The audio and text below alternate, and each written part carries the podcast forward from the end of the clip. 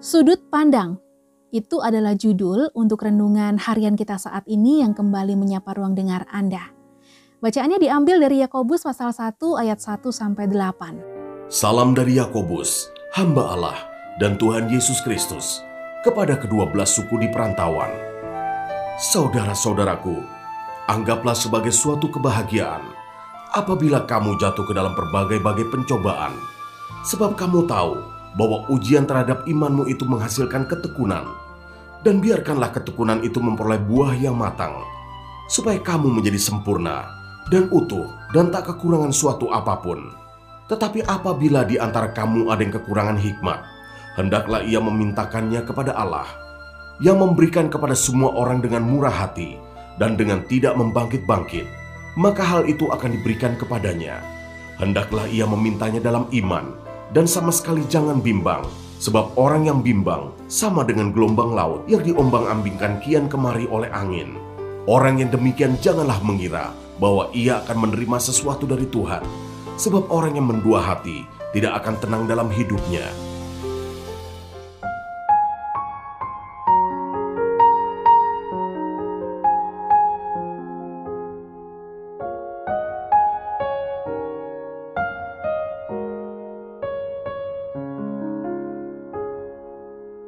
Saudara-saudaraku, anggaplah sebagai suatu kebahagiaan apabila kamu jatuh ke dalam berbagai-bagai pencobaan.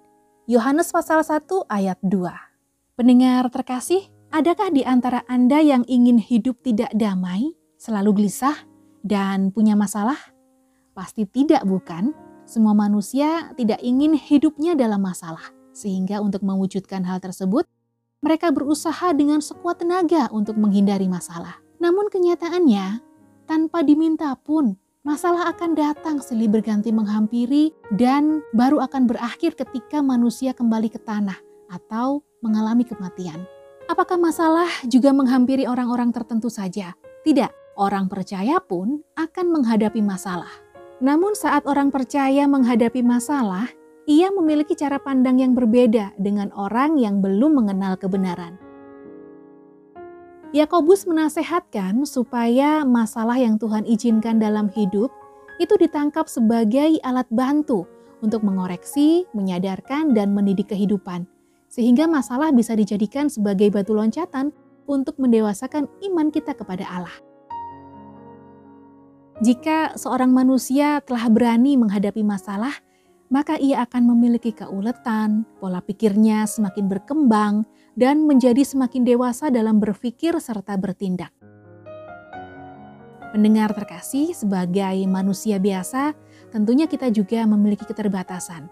Oleh karena itu, meminta hikmat kepada Allah merupakan tindakan yang harus kita lakukan. Dalam menjalani kehidupan, Allah mengajarkan supaya kita itu beriman kepadanya, tetapi iman tersebut juga harus berjalan secara seimbang dengan hikmat supaya setiap permasalahan yang Tuhan izinkan bisa kita lewati dengan baik dan semakin mendewasakan manusia rohani kita, mematangkan pola pikir sehingga kebutuhan tubuh, jiwa, dan roh kita pun terpenuhi. Oleh karena itu, pola pikir kita sebagai manusia yang sudah mengenal kebenaran harus segera diubah agar sesuai dengan pola pikir Kristus, supaya kita bisa menikmati pribadi Allah dalam hidup ini.